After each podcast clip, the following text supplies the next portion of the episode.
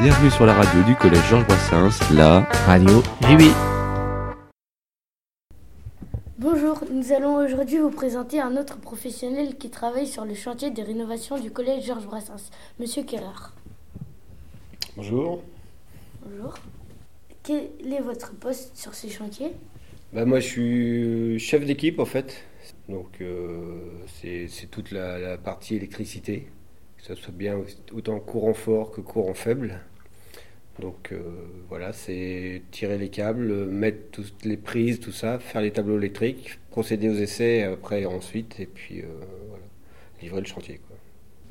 Quel type d'études et combien d'années faut-il pour être électricien? Alors moi, j'ai fait, pour être électricien, j'ai juste fait un CAP électricien. Quels sont vos horaires de travail? Euh, Nous, on a des horaires, on a commencé à 8h, on finit à midi, de midi à 13h, c'est la pause déjeuner, et après on fait 13h, 17h. Et le vendredi, on arrête à 16h. On a 39 heures de, de travail par semaine. Que faites-vous exactement euh, sur ce chantier?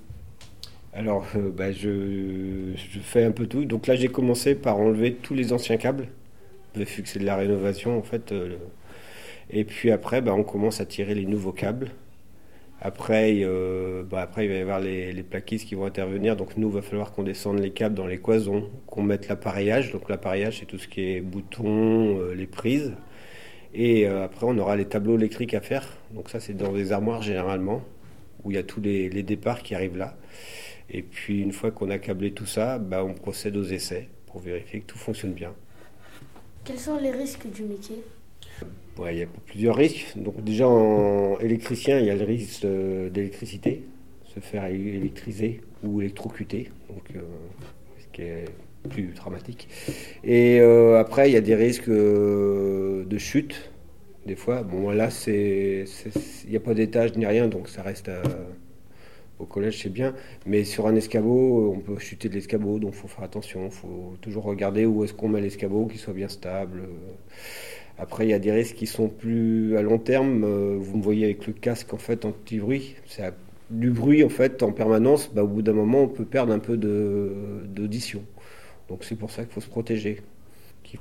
Euh, est-ce, est-ce que vo- votre métier est physique? Oui. oui, c'est assez physique. Il y a des jours où il y a des jours plus durs que d'autres, mais ouais, c'est assez physique. Parce que comme là, vous voyez, donc là, je commence à tirer les câbles. Donc je mets les attaches pour pouvoir attacher le câble euh, au plafond.